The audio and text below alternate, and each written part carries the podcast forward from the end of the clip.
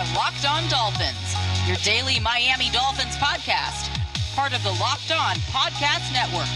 Your team every day.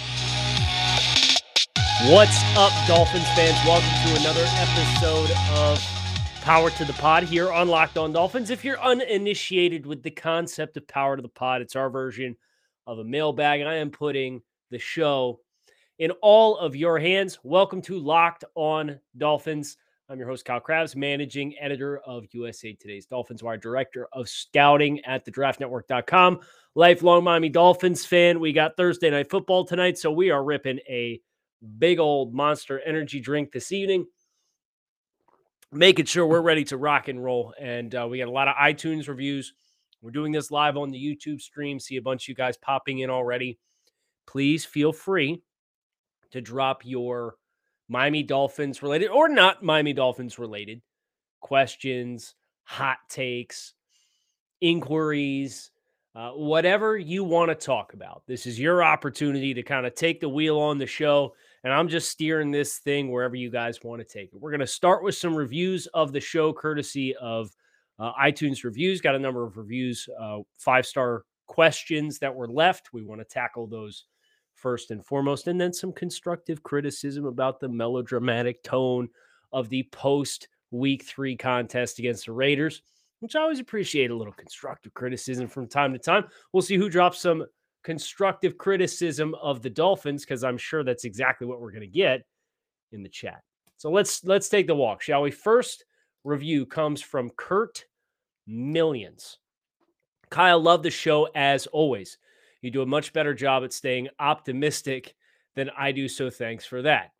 Question is Would you not blame this coaching staff for the woes this team has had with everything? They knew the offensive line was terrible coming into the season, and they did nothing to shore it up. To which I would counter with, uh, that's more player personnel, not necessarily coaching staff. They did take some low risk swings of the bat, but obviously nothing materialized the way that they thought it would. Uh, just kind of explaining the thought process on how we get here, not justifying where we're at obviously they didn't know which way to go with the offense. Uh, the re- which is the reason why they tried to go with two coordinators. The team hasn't had an identity since the Wildcat offense. To me, it seems like we've had talent and still do we just not have the coaching or front office? It's been that way for years. What are your thoughts on that?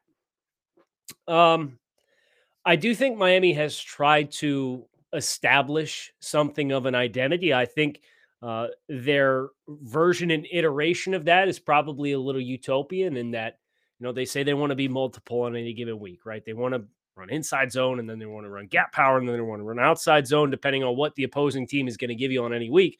Well, when you go after certain kind of offensive linemen, they're not going to execute all of those schemes uh, to the highest degree, right? And, and uh, I think you're seeing the identity that they have adopted, at least with Tua Tagovailoa at the helm, um, they want to be an RPO oriented offense because that's what Tua does best. And there's pros and cons that come with that. And I think finding balance has been the biggest issue in how to implement uh, different concepts. And obviously, Travis Wingfield, who used to do uh, this show before I did, uh, did a great look at um, when Miami has gone with tempo or the, the possessions that they've taken at the end of halves or the end of half of, or end of game, uh, the production that they've had when they've had to play fast, um, the depth of target versus when they're in kind of their eight minute offense, if you will. You know, there's there's two minute offense, four minute offense. You know, th- those are tempo oriented approaches to moving the football. When they're not in that mode, like they shell up big time.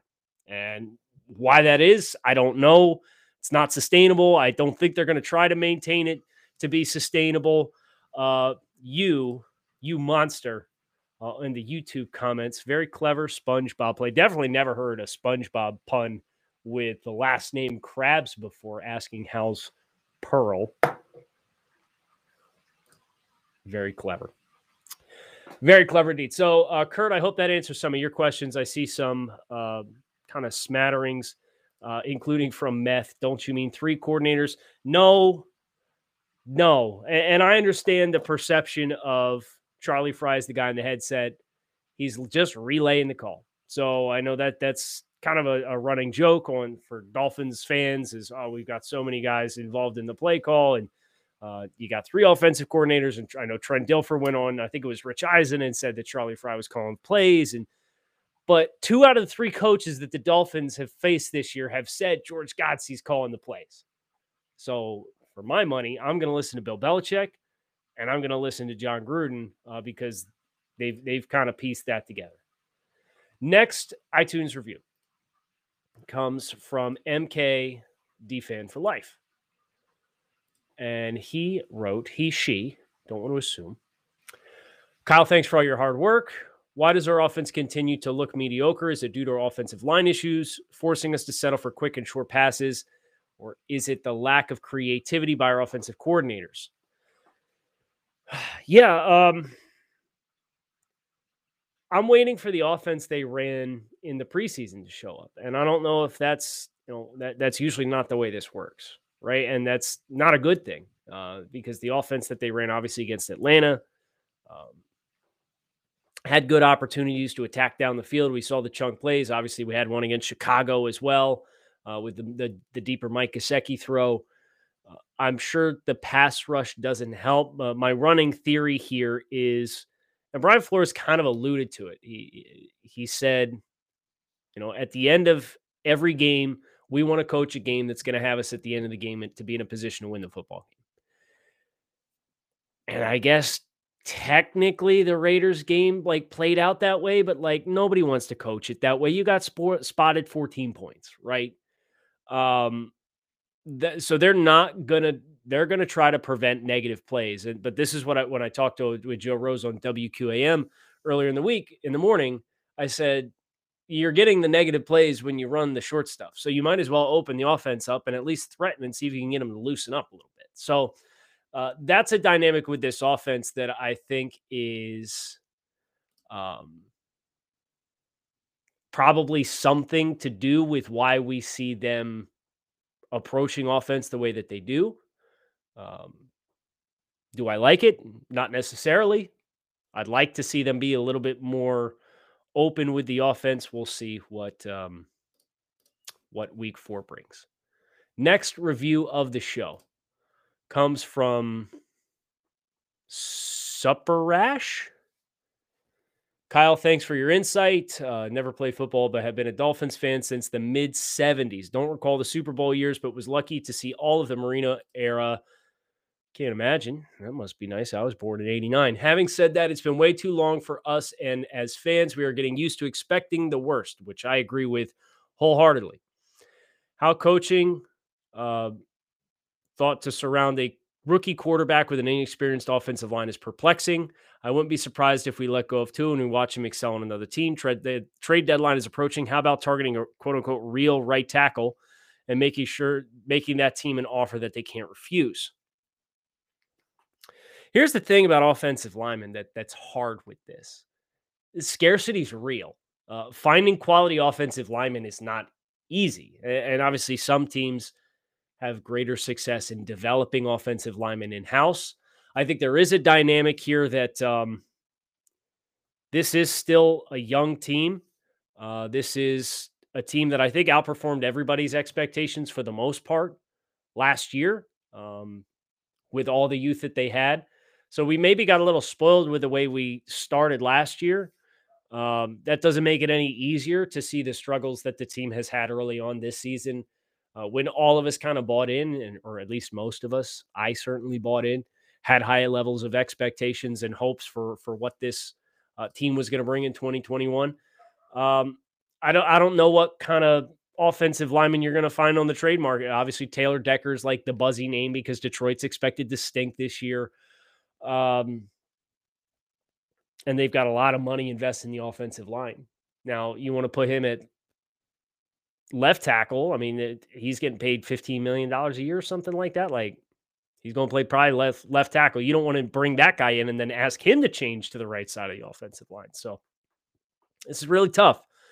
Uh, it's a tough position to be in at this point in time, and, and hopefully throughout free agency and player trades and, and the draft, they'll have opportunities to continue to tweak, but only after we get a bigger sample size and body of work on the guys in house because I do like Liam Eichenberg. I think Liam Eichenberg can be a fixture on this offensive line. I think Michael Deiters played pretty dang good, uh, and I still have very high hopes for Robert Hunt.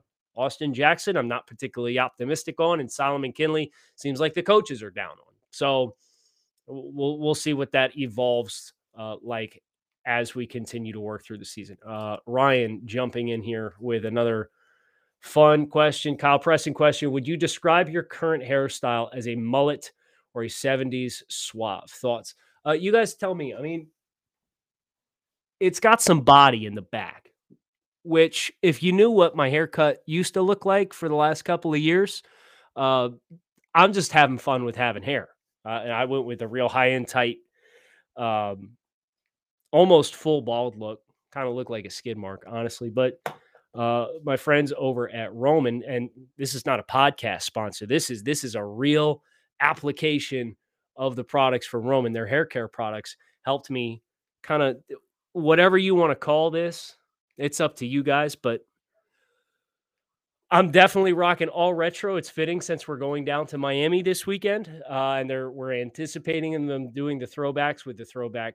You know, it, it appears as though the old school logo uh, is going to be in play for uniforms. Everything I'm doing is old school stuff. Uh, I'm going to have like the 80s sunglasses, uh, some kind of cutoff, some Zubaz shorts. It's going to be a real good time. So uh, I should not be hard to find if you're going to be at the stadium. Um, and I've already had a couple people hit me up, and I'm looking forward to to link up with as many people as I possibly can down there in Hard Rock Stadium.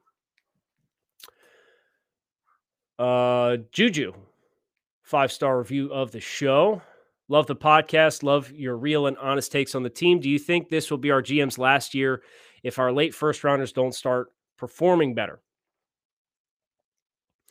I think Chris Grier is probably the one who's most aligned to be in the hot seat. Um,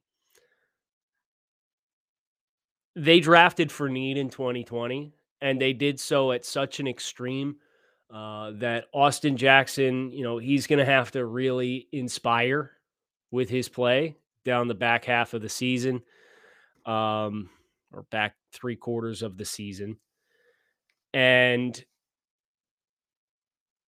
no, Igbinoghene just he can't dress, and that look continues to look worse and worse and worse. So when you build your platform on building through the draft, and then you draft for need, and those players don't materialize, that like that's a really hard pill to swallow.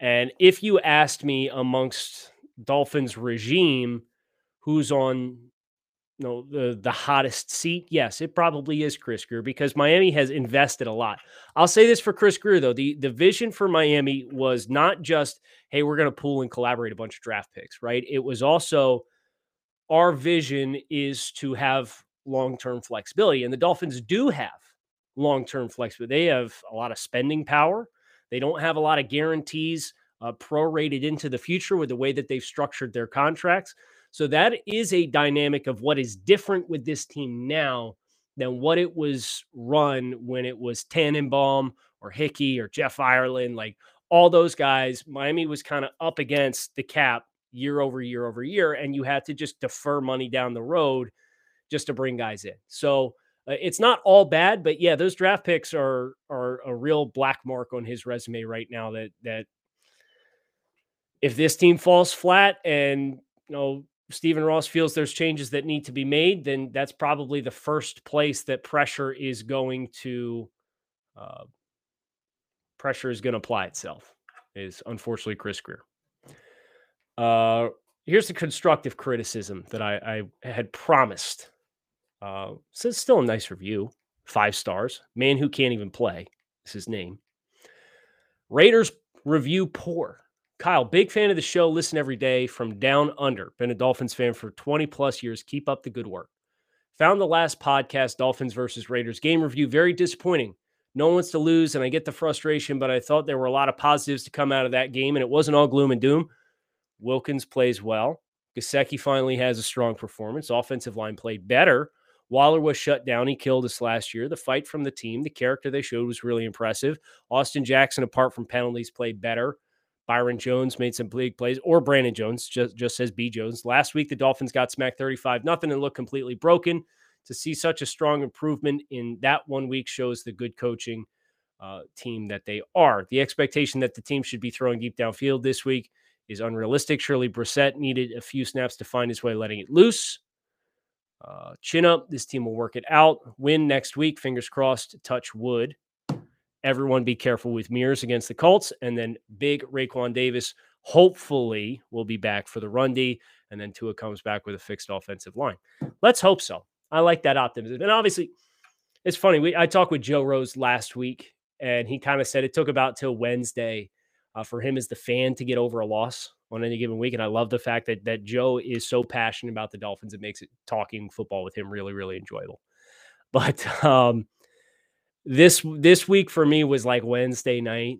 Uh, what it's it's Thursday night now, and this is the first day of the week I've worn Dolphins garb.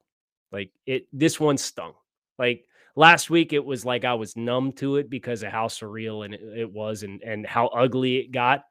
Uh, this week was like it was there, and it, that that was the same kind of taste that I had when the Buffalo game in Week Two last year, where it's like Miami, these are high stakes games, and you had it, and it, it escaped you, and that to me is more frustrating. Like I'm over a thirty-five nothing loss.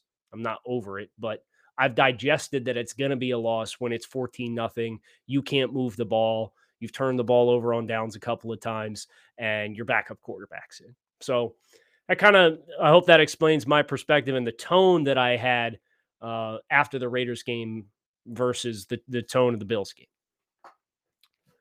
We got a, a lot of comments here, and um, going to make sure we get as many of these in as we possibly can, but not before I tell all of you about my friends over at Get Upside. It's an incredible app. Everyone who buys gas needs to know about. Get Upside listeners of this show are making up to 25 cents for every gallon of gas every time they fill up. Just download the free Get Upside app in the App Store or Google Play right now and use promo code touchdown and you can get a bonus 25 cents per gallon on your first fill up. That's up to 50 cents cash back on your first tank.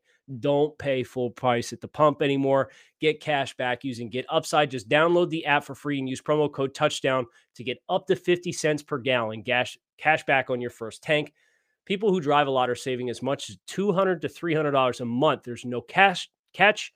The cash goes right back into your account and can be transferred to your bank account, PayPal, e-gift cards such as Amazon or other Browns. Just download the free Get Upside app and use promo code touchdown. That's promo code touchdown. All right. Let's get into these live questions here.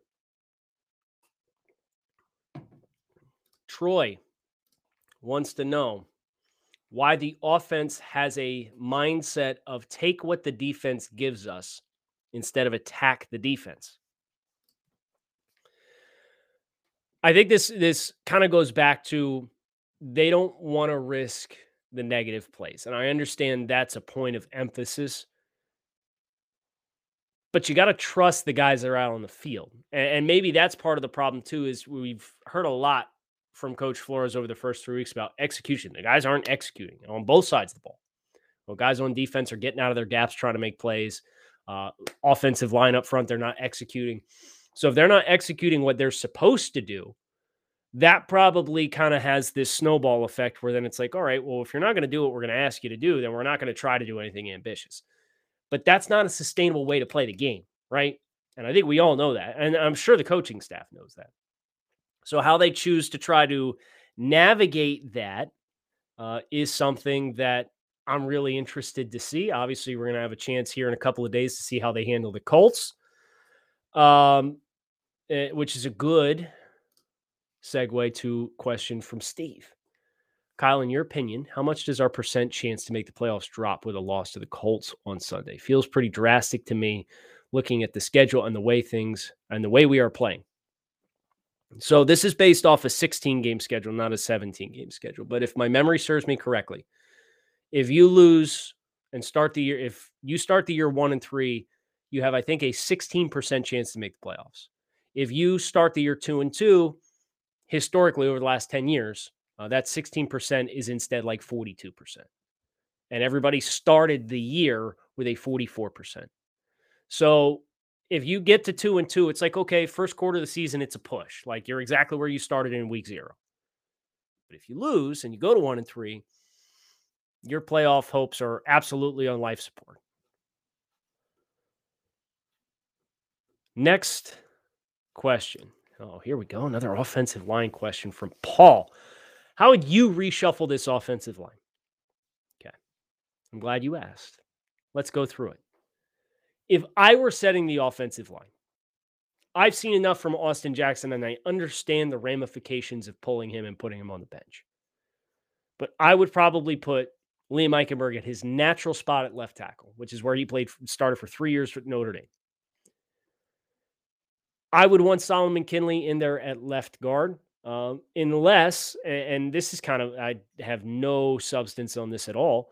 Um, the fact that he was the first guy to get the pull makes me wonder if there weren't communication and call issues there uh, from an execution standpoint. If that's the case, I understand why he's out if he's not executing the mental side of the game. I have no firm evidence of that. I just think it's curious because physically, like he has so much power up front that is a, a really attractive quality to have. So, you know, if Solomon is a okay with, you know, his calls and what he's supposed to do up front, and he's he, he's working to the right guy on depending on the front and, and where the defensive tackles lined up over top of him and I'm willing to live with his limitations as a guy who can climb and get up to the second level or can work out in space in the screen.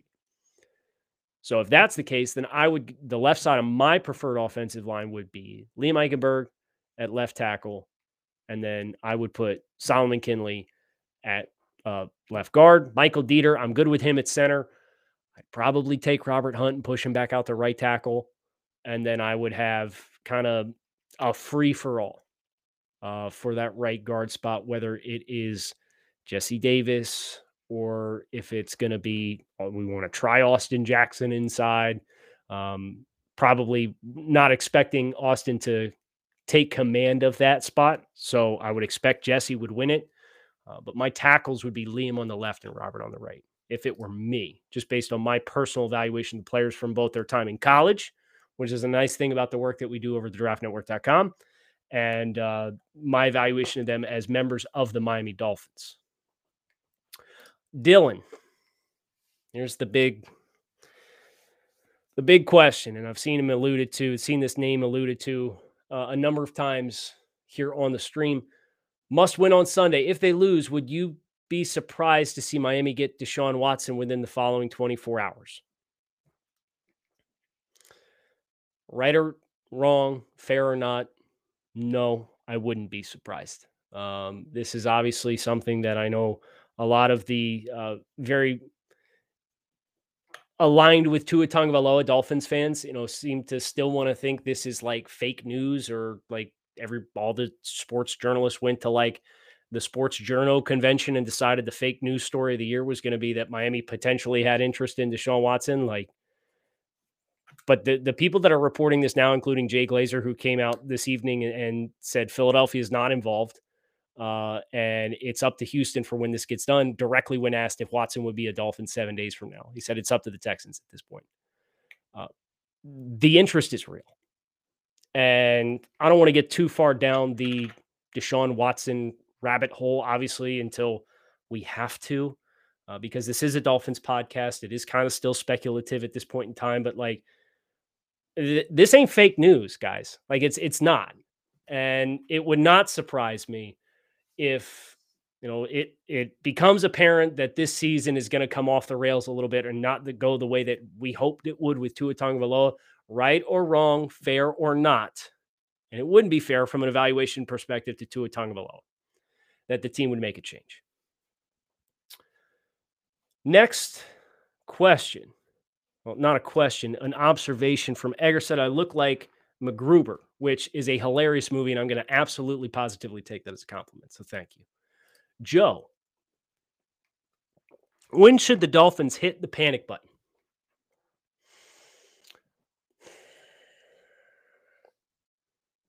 I mean, I, I, I already think, based on the small sample size that we have, that this season is not going to materialize the way that a lot of us hoped.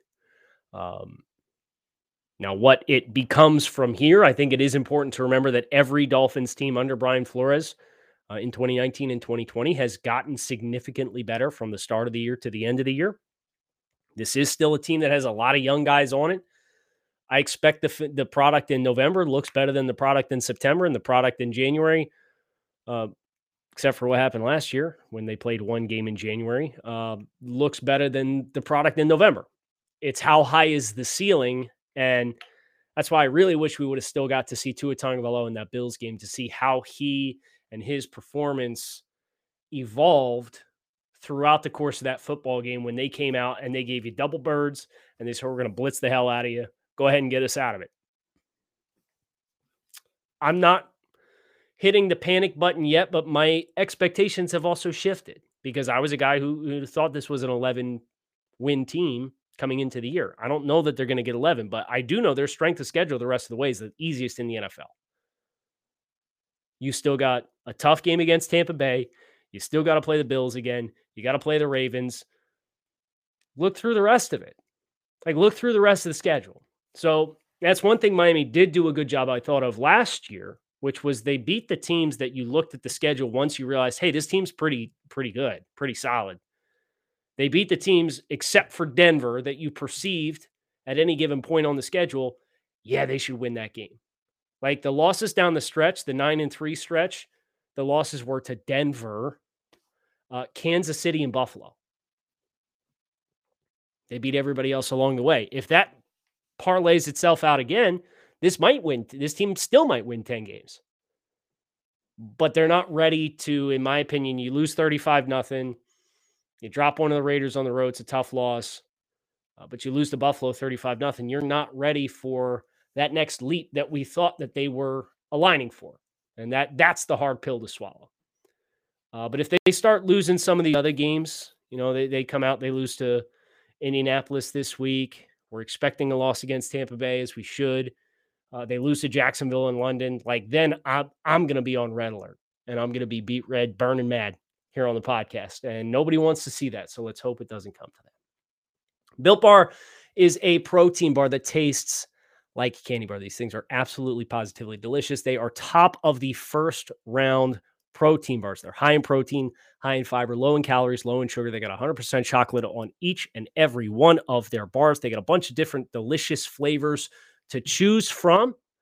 So whether you're looking for something keto friendly, something to grab and go, something in your golf bag, something in your work bag, something in your briefcase, something in your nightstand, something in your glove box, something in your cabinet, you name it, back pocket, Built Bar can be it. I don't think you could fit one in your wallet, but you might as well try. See if it works for you. Let me know how that goes.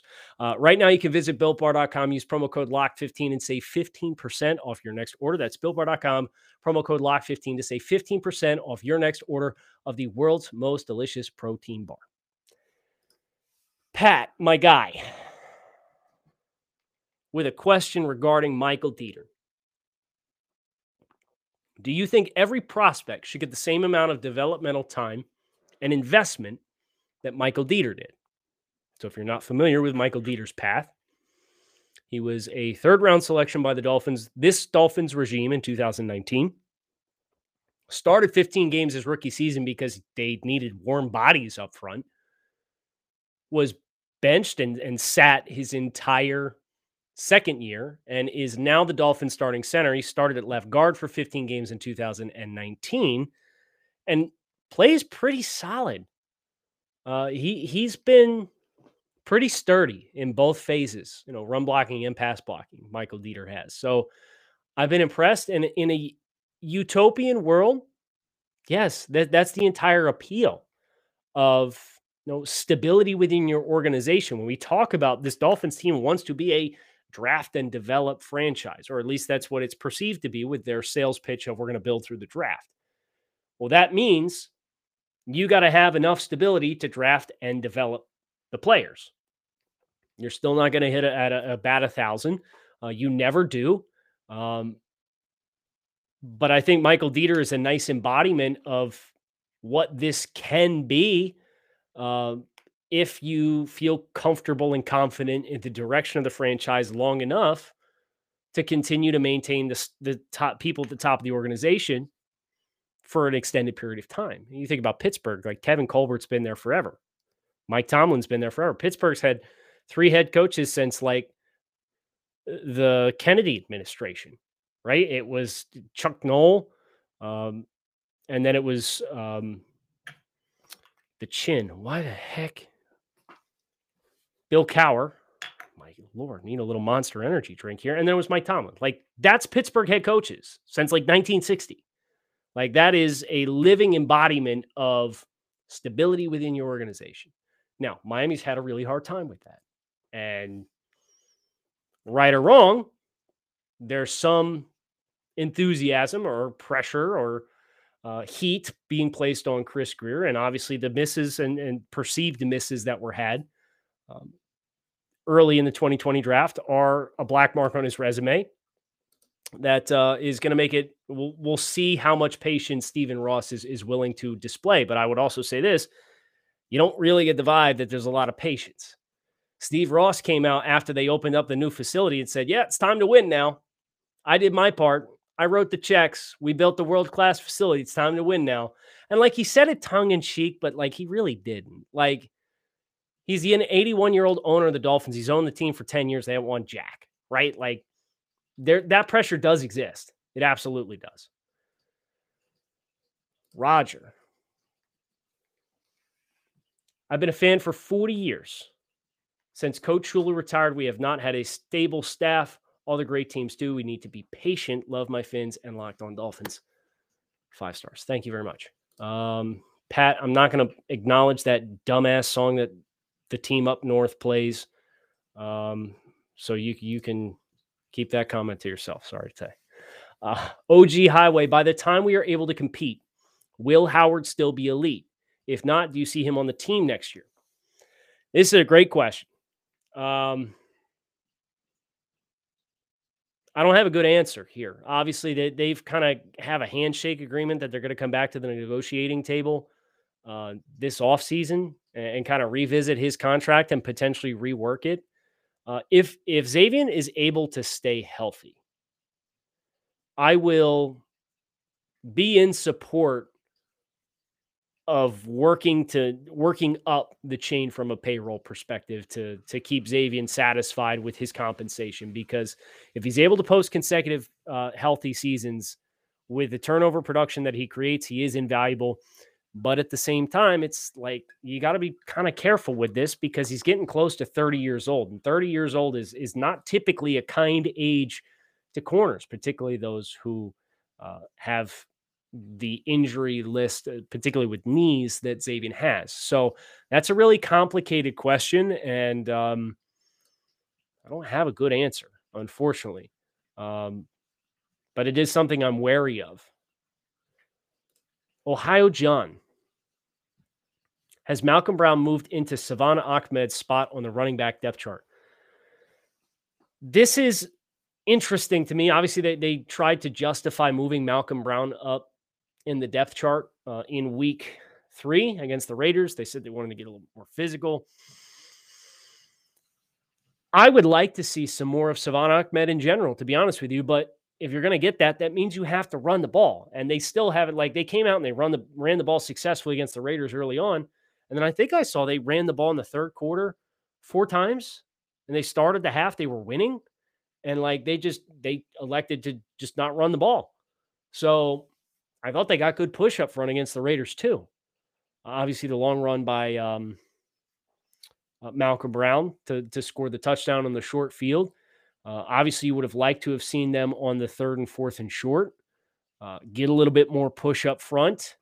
Uh, they came back to the well with Malcolm Brown and asked him to stick his foot in the ground and make a cut, and make a guy miss, and get upfield and convert a first down, and he didn't do it again. So I'd probably put that one on the shelf if I'm being honest, regardless of whether or not he is in Salvon Ahmed's role or not. Let's see. Edgar. Got a couple more. Time for a couple more. So if you got got some in here and I skipped over them and I skipped over a big body in the middle here because uh, we are obviously running up against the clock here. But if you have any last minute ones, please dump them in now. Edgar, what needs to happen this season in order to be completely back on track, heading in the right direction, and positive vibes from everyone. Well, it it feels like the Watson rumors are just going to be a black cloud that exists until there's a resolution one way or the other. For the vision that everybody hoped this was going to look like at the end of the year, Tua comes back from IR, plays at a high level, the team wins 11 games, goes to the playoffs. I mean, that's still on the table. There's 14 games left to play. You're one and two. Uh, if you can win 10, if you can go 10 and four over the next 14 games, or even nine and five, potentially you'll get you in. Uh, AFC is kind of a crowded mess right now. And Tua plays at a high level. no, I, I think that there's something to be said for improving upon what you did last year. You won 10 games, you didn't go to the playoffs. So that's kind of the pathway for me is you got to win 10 plus games and make the playoffs and potentially win a playoff game. And if you do that, I think you can can look at the tra- tra- trajectory of the team and justify everybody being back. But of course, this early start has not brought the results that we thought we were going to see, as evidenced by Mike saying the rebuild failed miserably. This is not a powerhouse team. I don't think it's failed miserably. I don't think we're where we want to be. Uh, but as we said a little earlier in the show, you know, there, there's a lot more flexibility from a team building perspective from cap. You still have extra draft picks at your disposal at this current point in time into the future to play with. I think Miami needs to entertain stop building through the draft with draft picks at this point, at least in the first round. They've killed it on day two. So take these first round picks and do what the Rams do. You know, invest those in known assets. The cap's going to grow potentially $35 million this year. They're in line to be top three in spending power in the cap. And do you trust Chris Grier to make the decisions on what to spend that money on? That's the million dollar question. If the answer is no, then you got to make a change. Uh, but I think that right now is the significant legacy of this era uh, for where they're better than what they were before. But if you came into expectations this year and said, this team's got to be a Super Bowl contender in year three of the rebuild, um, then then yeah, I can see how you can feel that that the rebuild has failed and and failed miserably and flopped. Troy, going to my first NFL game, and I picked the last game of the season. Still a wise pick. You'll have fun. It's you know, I'm assuming that means you're going to Miami in January to see them play the Patriots. Divisional game against the Patriots. There's always going to be something to be engaged in in that environment because we hate the Patriots. Uh, I'm going to be real banged up to see them start the year one and three. It's going to be real heartbreaker to watch them join the ranks of everybody else and realize what it's like to be stuck in purgatory after your glory days have passed you by. Um, okay, yeah, uh, TLC here. Let's get two more. Uh, Trent Dilfer accidentally called Charlie Frye the play caller on the Rich Eisen show recently. What are the chances Frye actually becomes the play caller next year? I think that's a really fast trajectory. He was an offensive coordinator for Jim McElwain at a directional Michigan college like last year. To make that big of a jump in that short amount of time, um, I'd be surprised. I would be. I, I do think the way that it's structured now is geared towards having some stability, assuming they don't feel like they need to make more changes. And I know that's a big sticking point, a frustration point for a lot of Dolphins fans, but um, we'll, we'll see how they they align themselves at this point in time. Let's go ahead and shut it down there.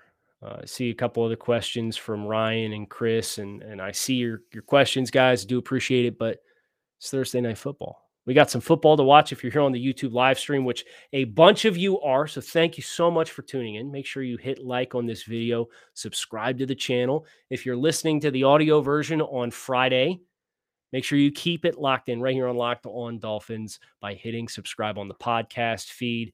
Appreciate you guys checking out the show. Fins up. Let's go get a win. Gonna have more shows for you this week. Don't worry. We're not done here, even though it's Power to the Pod on a Friday. Uh, we got a couple more podcasts yet to pump out yet. So keep an eye out for those on the podcast stream. Enjoy the rest of your night slash enjoy your Friday. Thanks, guys.